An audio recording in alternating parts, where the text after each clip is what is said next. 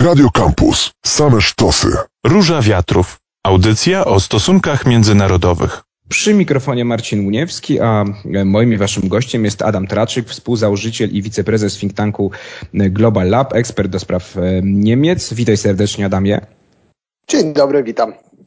Porozmawiamy dzisiaj o niemieckiej polityce w stosunku do Rosji i sytuacji wokół Ukrainy, czy też rosyjskiego zagrożenia atakiem na Ukrainę. Tutaj nad Wisłą działania Berlina budzą duże kontrowersje. Pojawiają się nawet takie oskarżenia o to, że Berlin sprzyja Kremlowi. Ja bym tak daleko nie szedł w tych ocenach, no ale faktycznie niektóre działania Niemiec mogą budzić e, pewne zdziwienie, bo z jednej strony, chociażby wczoraj, Olaf Scholz, kanclerz Niemiec, zapewniał o zdecydowanym poparciu dla Ukrainy. Padały słowa o tym razem z Emmanuelem Macronem, o tym, że mm, no, rosyjska agresja spotka się ze zdecydowaną odpowiedzią i koszty będą dla Rosji bardzo wysokie. A z drugiej strony Berlin nie chce, tak jak inne państwa europejskie, wesprzeć Kijowa wysyłając broń defensywną. Nie godzi się też na przykład na to, żeby Estonia wysłała e, broń y, pochodzącą z Niemiec. Chodzi o artylerię, żeby wysłała ją na Ukrainę. To zapytam Adamie na samym początku, bez na razie y, rozdrabniania tego na czynniki pierwsze, z czego wynika ta, to stanowisko niemieckie, to jakie jest oficjalne stanowisko niemieckie, jeśli chodzi o to, co dzieje się mm, obecnie na, mm, na wschodzie Europy, wokół Ukrainy? Sprecyzujmy je.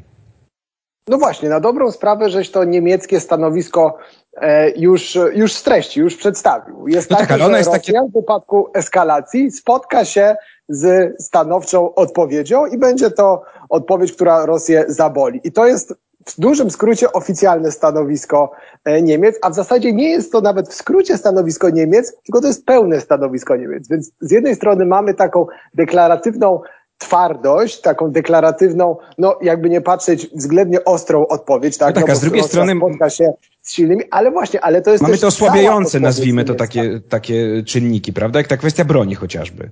Dokładnie tak, no bo to jest też bardzo niekonkretna, e, niekonkretna odpowiedź, no bo co znaczy, że Rosja spotka się z twardą odpowiedzią. Co będzie częścią tej twardej odpowiedzi? I tego już z ust Berlina nie słyszymy. Słyszymy za to głosy z różnych stron niemieckiej sceny politycznej, które nie mówią, jaka ma być ta odpowiedź na rosyjską agresję, czy w ogóle na rosyjską agresywną politykę, ale słyszymy, co nie powinno być częścią tej odpowiedzi. Więc z ust części polityków słyszymy, że Nord Stream 2 nie powinien być częścią tej odpowiedzi, powinien być wyciągnięty poza nawias. Słyszymy, że wykluczenie Rosji, e, czy sama groźba wykluczenia Rosji z systemu SWIFT, czyli tego międzynarodowego systemu e, bankowego, także nie powinna e, być na stole. Z innych, ze strony innych polityków słyszymy znowu, że w ogóle nie powinniśmy zajmować się sankcjami, tylko stawiać na dialog i, i dyplomację. Więc mamy z jednej strony takie no, względnie twarde stanowisko, powiedziałbym, czy deklaratywnie twarde, ale obudowane taką kakofonią wypowiedzi z różnych kierunków niemieckiej, e, z różnych zakamarków niemieckiej sceny e, politycznej. No i jednocześnie mamy też działania no, osłabiające ten niemiecki, niemiecki przykaz. Bo ten przykład twojej, e, który podałeś, czyli tych, tych haubic, które z Estonii miałyby trafić na na Ukrainę, co jest w ogóle absurdalną sytuacją, bo mówimy o haubicach, które trafiły e, na, do Estonii przez Finlandię, a wcześniej były częścią e, Ludowej Armii Narodowej, czyli armii byłego NRD, więc one w zasadzie nigdy nie były częścią zachodnio-niemieckiej nawet, nawet armii i, i, i mówimy tu już o armatach no, wiekowych też, tak?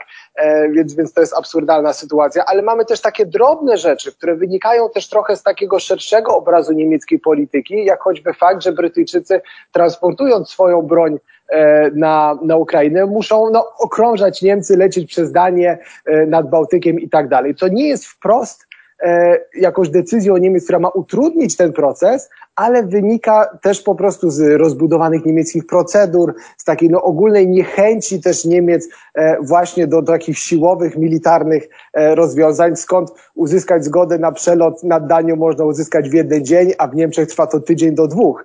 E, więc to są kolejne takie sygnały drobne, ale które się składają po prostu w cało, cały taki większy obraz e, tej, tej, tej niemieckiej, takiej ambiwalentnej trochę postawy, tej takiej niezdecydowanej, chaotycznej, która zresztą nie tylko w Polsce jest e, negatywnie odbierana, ale jest także krytykowana przez znaczną część niemieckiej e, sceny eksperckiej i opinii publicznej. O tych głosach krytycznych powiemy za chwilę, to jeszcze krótko skupmy się w tej części. Mm, Adamie, no właśnie spróbujmy to rozłożyć na czynniki pierwsze. Z czego wynika ten pewien rodzaj powściągliwości Niemiec, mm, szczególnie w działaniu działaniach, jeśli chodzi właśnie chociażby o wsparcie militarne, czy pomoc innym państwom, żeby dostarczyły broń Ukrainie. Czy to jest kwestia historii, tego, że trzecia Rzesza była agresorem, że popełniała zbrodnie na terenie Rosji? No Niemcy noszą ten ciężar, ten ciężar na, na, na sobie, tą winę trzeciej Rzeszy, przyznają się do tego. Czy tu też pokutuje trochę Ostpolitik Williego Brandta i ta próba no, dialogu, prawda, zbliżania poprzez dialog, poprzez negocjacje? No myślę, że potrzebowaliśmy zupełnie y, oddzielną rozmowę na to, żeby wyjaśnić to, e, to stanowisko. Nie krótko. Bo ja posta tak, postaram się króciutko. Tak, y, kwestie historyczne odgrywają tutaj pewną rolę i, i to przekonanie, że Niemcy po tych tragicznych doświadczeniach II wojny światowej, e, po, po doświadczeniach e, hitleryzmu, e, no powinny być bardzo powściągliwe, jeżeli chodzi o jakikolwiek udział e, w, w działaniach zbrojnych, ale oczywiście po części jest to traktowane w dużej mierze jako, e, alibi, no bo Niemcy w poprzednich latach, czy w ostatnich latach dostarczali broń e, w tereny, e, czy państwom, które toczyły, e, toczyły działania zbrojne, chociażby, chociażby Egipt, chociażby Arabia Saudyjska, to co prawda się w ostatnim czasie skończyło, ale wcześniej było to, było to na porządku dziennym, więc to jest troszeczkę, ta historia jest traktowana wybiórczo i jako, jako alibi, a jeżeli chodzi o Ostpolitik Williego Brandta, to też jest to w dużej mierze z jednej strony alibi, a z drugiej strony nie zrozumienie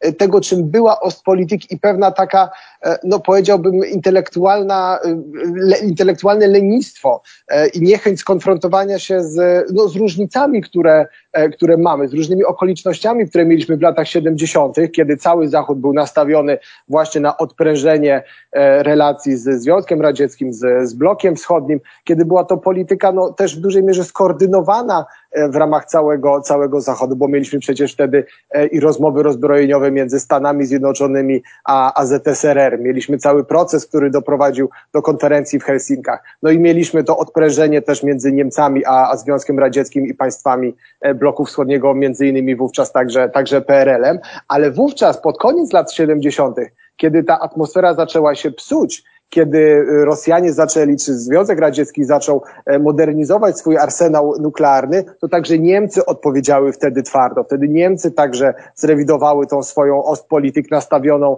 e, na, na dialog i, i na otwartość. E, no i niemiecki kanclerz Helmut Schmidt był no, jednym z motorów, motorów napędowych tak zwanej podwójnej decyzji NATO, czyli z jednej strony no, deklaracji chęci dialogu o rozbrojeniach ze Związkiem Radzieckim, ale także stacjonowania amerykańskich e, e, rakiet z głowicami nuklearnymi Pershing II w Europie, w Europie Zachodniej. Więc widzimy tutaj, że ta Ostpolitik też jest w dużej mierze traktowana jako, jako jakiś taki, no, taki, taki wytrych trochę, który do, do dzisiejszych warunków nie przystoi, więc mamy mieszankę takiej historii, mieszankę i, i II wojny światowej i tych lat 70., ale też dużą dozę e, naiwności, jakiegoś takiego troszeczkę fałszywego sentymentu też do, e, do Rosji jako, jako stabilnego partnera. No i Niemcy dopiero powoli przekonują się do tego, że ta Rosja dzisiejsza, putinowska, e, no nie jest Związkiem Radzieckim z lat 70., kiedy on był faktycznie w dużej mierze też przewidywalnym partnerem, nawet jeżeli wrogim, no to dzisiaj mamy do czynienia z rewizjonistyczną Rosją, która, która nie dąży tyle do, do, do, roz, do odprężenia, ale do eskalacji e, sytuacji w Europie. Tu postawmy trzy kropki, chociaż Władimir Putin zaczyna powoli do Breżniewa się zbliżać, jeśli mówimy o latach 70., szczególnie jeśli chodzi o staż u władzy. Do rozmowy za chwilkę powrócimy w drugiej części Róży Wiatrów. Na ile to, co powiedzieliśmy z jednej strony ta historia, ten pewien sentyment, a na ile no właśnie interesy gospodarcze tutaj przeważają, czy może właśnie są w ogóle ważniejsze niż te kwestie historyczne. No bez wątpienia kwestie gospodarcze mają tu też e, zasadnicze znaczenie. Co prawda e, Rosja nie jest, można by patrząc statystyki, jakimś kluczowym partnerem, e, partnerem Niemiec handlowym, bo to jest dopiero 14 miejsce, więc mniej więcej Rosja jest na poziomie tutaj, no Węgier powiedziałbym, jeżeli chodzi o, o wolumen tego, tego, tego, tego handlu i on jest znacznie mniejszy od Polski, e, czterokrotnie mniejszy od, e, od Polski, więc na dobrą sprawę trudno tak na pierwszy rzut oka stwierdzić, no tak, no to jest, jest kluczowy partner Niemiec i, i spodziewane są jakieś wielkie straty w przypadku zaognienia tej sytuacji, no ale jednocześnie Rosja jest oczywiście dostarczycielem dla Niemiec strategicznego surowca, czyli gazu. E, więc, e, więc, e, więc nawet jeżeli to jest wolumenowo względnie niewielka liczba, czy niewielka wartość, no to jest to jednak, jest to jednak surowiec, czy, czy Rosja dysponuje dobrem, który dla Niemiec jest kluczowe, jeżeli chodzi o, o transformację energetyczną Niemiec także, czy, czy o zapewnienie Niemcom bezpieczeństwa energetycznego. Oczywiście gaz nie jest najważniejszym źródłem energii w Niemczech, ale jest no, na pewno źródłem niezbędnym Niemcom do, do zachowania właśnie tego bezpieczeństwa energetycznego. Oczywiście także na własne życzenie Niemców, e, bo nikt Niemców nie zmuszał do takiego, a nie innego e, trybu czy modelu transformacji energetycznej, która no, zakłada właśnie wykorzystanie gazu jako E, jako, jako surowca takiego przejściowego, aż dojdziemy do całkowicie zielonej e, energetyki, co Niemcy chcą zrobić no, w latach 40. Tego, e, tego wieku. Niemcy także nie postawiły wystarczająco na dywersyfikację źródeł, źródeł gazu, nie dysponują chociażby tak jak, tak jak my możliwościami, tak jak Polska, tak, możliwościami, możliwościami importu skroplonego gazu, więc, więc w pewnym sensie sami skazali się tutaj na ten rosyjski szantaż. No i powoli też dostrzegają ten problem, że, y, że w dzisiejszej sytuacji, kiedy mamy ten kryzys gazowy, kiedy Władimir Putin no, steruje tymi tymi, tymi dostawami, a raczej je bardzo mocno ogranicza, mimo że jest w Europie zapotrzebowanie. No wiemy, że przez, przez gazociąg jamalski aktualnie nie płynie e, gaz i to od dłuższego czasu już, a, a niemieckie, niemieckie, e, że tak powiem, baki wysychają tutaj, więc sytuacja robi się coraz bardziej dramatyczna. E, ale no znowu ten element biznesowy jest ważny i on jest ważny zarówno jeżeli chodzi o samo środowisko biznesowo-przemysłowe, tak, które jest no oczywiście silnym lobbystą w Berlinie, ale to dotyczy także części polityków. I ja bym tutaj wymienił chociażby Manuelę Szwezik, premierkę e, Mecklenburgii Pomorza Przedniego, która jest w Polsce znana jako gorąca orędownicza. No i dużo, tak, starała się jak najbardziej, żeby Nord Stream 2 Dokład, został ukończony. Dokład, dokładnie tak, bardzo wiele wysiłków w to, w to włożyła, zakładając między innymi no taką no, na dobrą sprawę E, fejkową fundację finansowaną przez, e, przez, przez Gazprom, która miała umożliwić dokończenie budowy. No i ona oczywiście z perspektywy względnie biednego landu, jak na niemieckie warunki oczywiście, też patrzy na Nord Stream 2 nie przez lupę geopolityczną, szerszych E, szerszych interesów strategicznych, e, czy, czy całej Unii Europejskiej, NATO, e, Ukrainy czy, czy, czy regionu, ale patrzy przede wszystkim na to jako no, bardzo istotny projekt biznesowy, który w jej landzie zapewnia miejsca pracy, który daje zyski, który po prostu no, sprawia, że sytuacja gospodarcza w jej landzie jest, jest, jest lepsza, tak? Więc, więc to ten zawężający E, zawężające spojrzenie no jest tutaj z pewnością e, problemem, ale to też wynika z tego, że w Niemczech w ostatnich latach, kilku, kilkunastu, no nawet powiedzmy po ostatnich trzech dekadach doszło do bardzo głębokiej zapaści myślenia strategicznego. Po 89 roku, e, kiedy Niemcy w dalszym ciągu byli pod Amery są w dalszym ciągu pod amerykańskim parasolem obronnym, E, a jednocześnie odpadło zagrożenie ze strony Związku e, Radzieckiego, no, który nam wyparował w dużej mierze, a Rosja nie zajęła e, jego miejsca jeden do jednego, no to Niemcy w zasadzie zastąpili swoją politykę zagraniczną polityką handlową, polityką gospodarczą i to zarówno w przypadku Rosji, ale także Chin. No i w tym momencie jakby no płacą, a wraz z nimi cała, cała Europa i wspólnota zachodnia płaci za to teraz, teraz rachunek. Adamie, dosłownie dwie minuty jeszcze Ci poproszę w tej części. Czy są podziały w niemieckim rządzie, jeśli chodzi o podejście właśnie do Rosji, odpowiedź na rosyjskie groźby, czy jakieś podziały są? No bo SPD, partia ta największa w rządzie, tak, kanclerz Olaf Scholz się z niej wywodzi, no zawsze ta partia była bardziej prorosyjska, powiedzmy, tak się, tak się mówiło. No ale mamy chociażby zielonych i, i liberałów też w tej koalicji, ważną rolę odgrywających, szczególnie liderka zielonych jest ministrem spraw zagranicznych Niemiec przecież. Czy tu jest pełna zgoda, czy też zgrzyta co do stanowczości reakcji Berlina?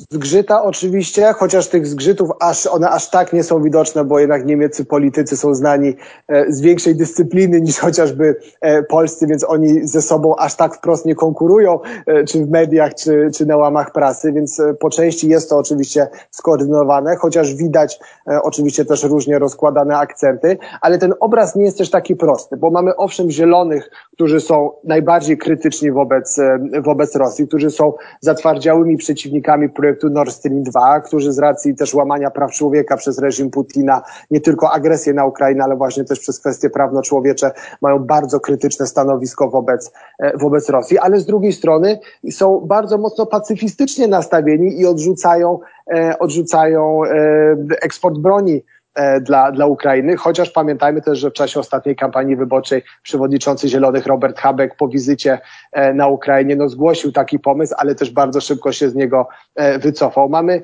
liberałów, także krytycznych wobec Rosji, ale też dość bliskich środowiskom biznesowym, więc, więc, więc to też nie jest aż tak potężne ogniwo tutaj tego sprzeciwu wobec Rosji, chociaż wydaje się, że akurat liberałowie byliby najbardziej skłonni E, do, e, właśnie do, do, do eksportu broni na, e, na Ukrainę. No i mamy wreszcie socjaldemokratów, gdzie troszeczkę tych wiele nurtów się, się łączy, bo, bo to jest też największa partia z największą liczbą członków, więc też jest to partia wielo, wielonurtowa, która oczywiście ma też ten gen tej Ostpolitik, tych, tych pozostałości po tej, tej no, chęci współpracy z Rosją, E, więc pojawiały się tutaj czasami też sprzeczne wewnętrznie głosy. No ale pozytywnym aspektem jest to, że e, Olaf Scholz, czyli kanclerz Niemiec, mimo że no jest, e, jego stanowisko jest werbalnie być może takie, jakiego oczekujemy, ale jednak troszeczkę za słabe, jest jednak politykiem zorientowanym na Zachód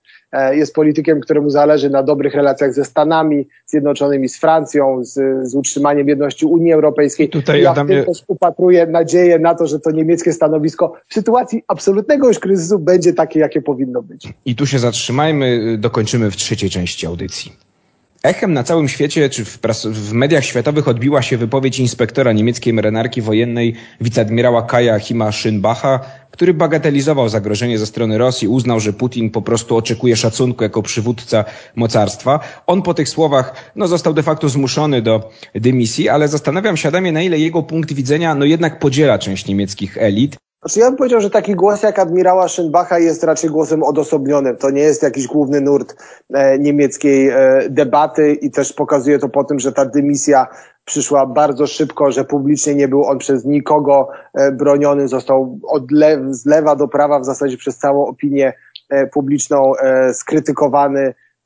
No i nie znalazł się nikt, kto by go w jakikolwiek stopniu bronił, także dlatego, że no, mamy cywilną kontrolę nad, e, nad armią i to nie armia e, wyznacza kierunki niemieckiej polityki zagranicznej, więc, więc admirał pozwolił sobie tutaj no, na podwójny występek, że tak powiem, nie tylko podminowując kierunek niemieckiej polityki zagranicznej, ale też w ogóle no, wypowiadając się w takim, w takim tonie o, tym, o, tych, o, ty, o tych tematach.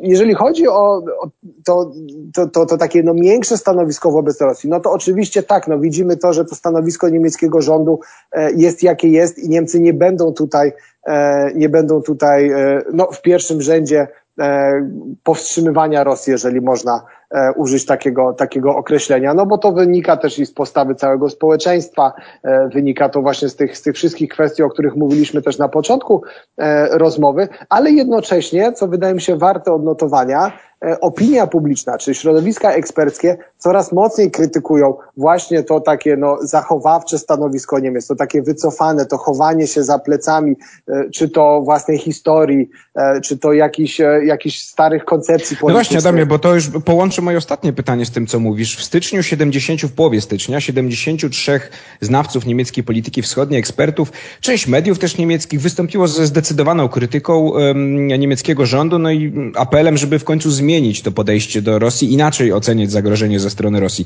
Jest szansa, że to się zmieni, nawet jakoś powoli, czy jednak no, Niemcy, jako naród pragmatyczny, politycy pragmatyczni, no jednak będą kontynuowali ten kurs, który, o którym rozmawiamy przez, przez całą naszą audycję? Czy wydaje mi się, że jeżeli, jeżeli można użyć porównania do, do ery epoki Merkel, tam pamiętamy, że Angela Merkel też właśnie z powodu tak zwanego niemieckiego pragmatyzmu bardzo długo sprzeciwiała się e, temu, żeby, żeby Unia Europejska zaciągała wspólny dług. Odpowiedzią na, na kryzys finansowy 2008 roku była, była polityka zaciskania pasa i Niemcy w żadnym stopniu w imię właśnie swojego też pragmatyzmu budżetowego nie chciały się zgodzić na jakiekolwiek odstępstwa tutaj. No aż przyszła pandemia, czyli sytuacja no już absolutnie kryzysowa i nie minęły dwa miesiące, a Niemcy z Francuzami wspólnie zaproponowali wielki, wielki pakiet funduszu odbudowy, który zakładał właśnie wspólne wzięcie długów przez Unię Europejską. Więc Niemcy ruszają się wtedy, kiedy muszą się ruszyć, kiedy sytuacja nie pozostawia im e, na dobrą sprawę e, wyboru, ale w takiej sytuacji podejmują no, właściwą decyzję. Tak jak wówczas podjęto właściwą decyzję, e, właściwą decyzję w sprawie Funduszu Odbudowy, tak i ja jestem koniec końców przekonany, że mimo tej wszystkiej zasłużonej krytyki, bo od Niemiec jako największego, najpotężniejszego państwa w Unii Europejskiej powinniśmy oczekiwać zdecydowanego politycznego przywództwa, a nie chowania się za plecami czegokolwiek, czy Amerykanów, czy właśnie jak mówiłem, swojej historii, e, uprzedzeń, e, jakichś, jakichś wyobrażeń o, e, o Rosji, która, która nie istnieje, no powinni odznaczyć się właśnie takim zdecydowanym przywództwem. Ja jestem przekonany, że w sytuacji kryzysowej podejmą właściwą decyzję. Niemniej ta krytyka, o której żeśmy mówili, jest jak najbardziej uzasadniona, ale tą zmianę też wydaje mi się widać chociażby po tym po wspomnianym Zigmarze Gabrielu, który, którego wspomniałeś, który też jest kojarzony właśnie jako polityk no, stawiający na tą pragmatyczną współpracę Rosją. Wielki orędownik Nord Stream 2 przez całe swoje, e, całą swoją polityczną karierę. E, on w ostatnich dniach opublikował wspólnie z Januszem Reiterem, byłym naszym ambasadorem e, w Berlinie, wspólny, wspólny artykuł, w którym zaapelował właśnie do, do Niemiec, do całego Zachodu, do twa, o twarde stanowisko wobec Rosji, że mówiąc, że w Europie i w Niemczech nigdy nie brakuje chęci dialogu, ale brakuje zdecydowania w obronie też własnych pryncypiów i własnych interesów. I właśnie wydaje się, że dochodzimy trochę do takiego, e, do takiego e, momentu. E, i trzeba mieć nadzieję, że także Olaf Scholz znajdzie w sobie tą, tą, tą siłę, tą, tą stanowczość, którą w ostateczności też znalazła i Angela Merkel, ale także jego chociażby partyjny kolega, no były już, bo, bo nie żyjący, kanclerz Helmut, Helmut Schmidt w latach pod tutaj, 70 80 Tutaj Adamie tym no, takim optymistycznym, chociaż oby nie było kryzysu, takiego, który z drugiej strony zmusiłby Niemcy do bardziej zdecydowanych działań i w ogóle Zachód, oby Rosja nie zaatakowała Ukrainy. E, Adam Traczyk, współzałożyciel i wiceprezes think tanku Global Lab, ekspert do spraw Niemiec, był moim i waszym gościem. Bardzo dziękuję Adamie za rozmowę. Dziękuję bardzo. To była Róża Wiatrów. My się słyszymy nie za tydzień, tylko za dwa tygodnie na antenie Radia Campus. A ja się nazywam Marcin Uniewski. Audycja o stosunkach międzynarodowych. Radio Campus. Same sztosy. Róża Wiatrów.